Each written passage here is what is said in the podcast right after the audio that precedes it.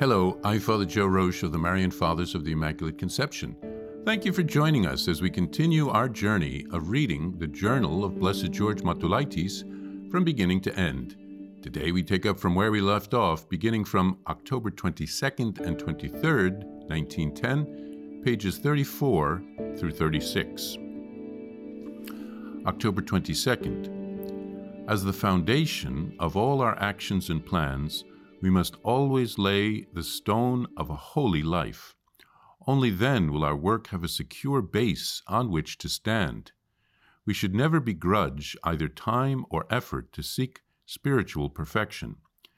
This, the most important task of all, requires our wholehearted dedication. What good is it if a person gains the whole world but allows his soul to suffer the slightest damage or harm? Lord, help me to keep this always in mind. October 23rd.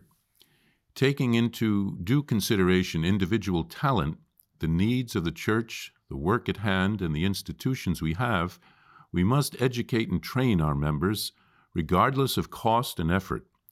Progress and perfection must be the principle not only of our spiritual life, but of our work as well. Our congregation should never begrudge funds, effort, or personnel when the problem at hand is the spiritual training of our members or of their preparation to work for the good of the Church and the glory of God. We must educate capable people for ourselves. The congregation always needs to be concerned with its own progress, with the development of its inner organization, order, and discipline, with nurturing its spirit, these should not only be maintained, but continually improved.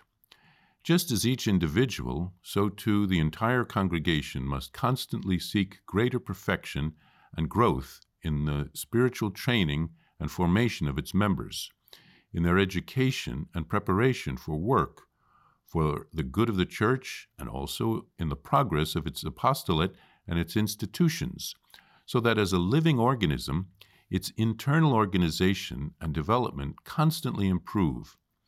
If the congregation is willing to devote people, funds, and effort for all kinds of institutions, it should not begrudge the effort or the money for its own improvement, so that, like an organism, it may nurture its spirit, discipline, order, and structure. Nothing should be spared to achieve a sound internal ordering of the congregation for in this lies our strength. With this purpose in mind, why not visit other institutions and observe their way of life, their structure and organization, their work, and then why not adopt the good things that others have achieved in long years of experience in prayer, guided by God's special grace and inspirations? Why not learn all we can from others? We can appropriate something useful from practically everyone. Why not study their constitutions, rules, directives, etc.? What experience, what spirit, what supernatural light can we not find there? Let us take note of how lay people create and develop their institutions. They not only travel all around Europe, but often tour the United States as well in order to study how similar institutions are set up and operated. If they happen to see something useful in another country, they immediately try to adapt the idea at home, taking into account local circumstances and conditions. Why not follow their example as we try to improve the internal organization, structure, and order of our own community? Our congregation, then, should never hold back, but devote the best and the most devout, wisest, most talented, and capable people to foster and perfect it as a living organism. The most suitable people should be selected to teach the novices and to direct young religious, etc. And so I think it is a good idea to visit other communities, to examine their life, to discuss what we ourselves can emulate in order to avoid all kinds of difficulties and problems. For this reason, we should not burden novice masters and house superiors with incidental, peripheral duties so that they would be able to devote themselves solely to the service of the community. After that comes our concern about our work and the institutions operated by the congregation. Here, too, the principle of continual progress and perfection should be applied, so that in our work we would not be inferior to secular people, but wherever possible might even surpass them and serve as good examples for them. Blessed George says that the foundation of all of our actions and our plans should be a life of holiness. This should be the foundation stone. All the business in the wor- busyness in the world will not allow the community to grow and to flourish if the members are not seeking to grow in holiness. Growing in holiness takes time and effort, so we shouldn't fall into the temptation of neglecting our spiritual lives in order to accomplish more things. A balance is needed. Saint Benedict uh, taught ora et labora, work and prayer. A balanced life is necessary. Blessed George also emphasized educating and training the members, taking into consideration the talents and the gifts of each one. Investing in education for talented, intelligent confreres is an investment in the future of the congregation and he recommends visiting other religious communities to see what they do in this regard and to learn from them. Blessed George had been a diocesan priest for 12 years at that point.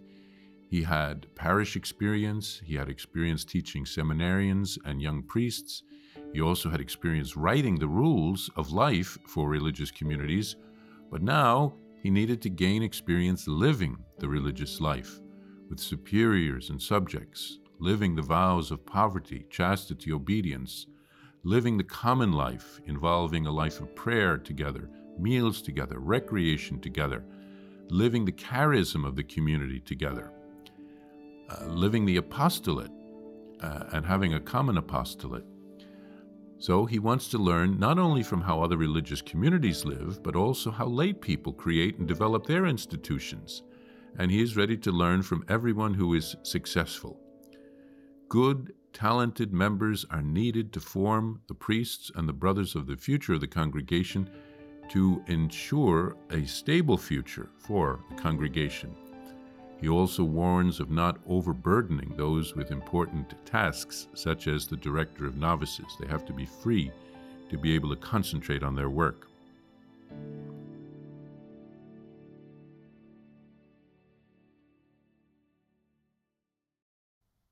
Need a miracle?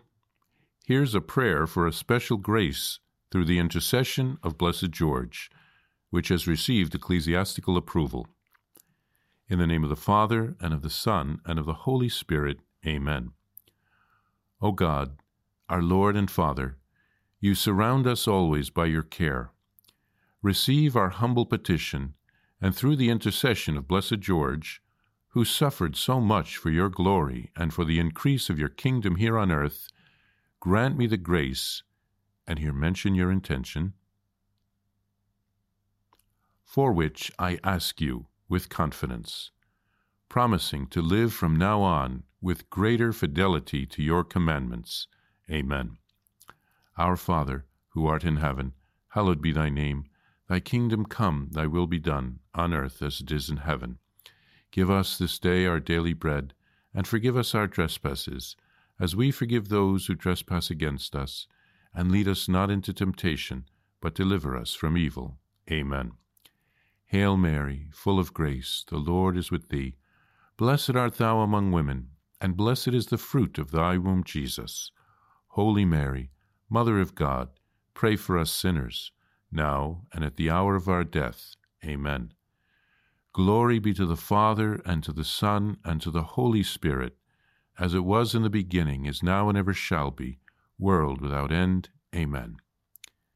To receive a Blessed George prayer card, or to report graces received through the intercession of Blessed George, please visit us at thedivinemercy.org slash journal.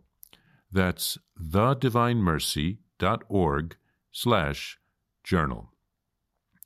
Blessed George, pray for us. Jesus, I trust in you.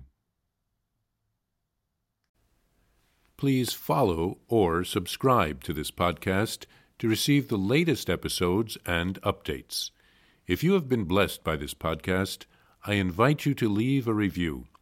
Reviews greatly improve our podcast ranking and will help spread this podcast to other people throughout the world. Thank you, and God bless you.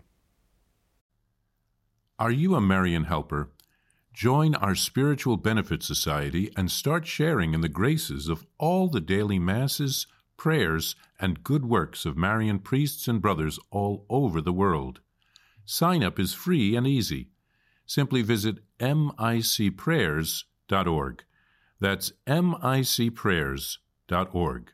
Thank you, and God bless you.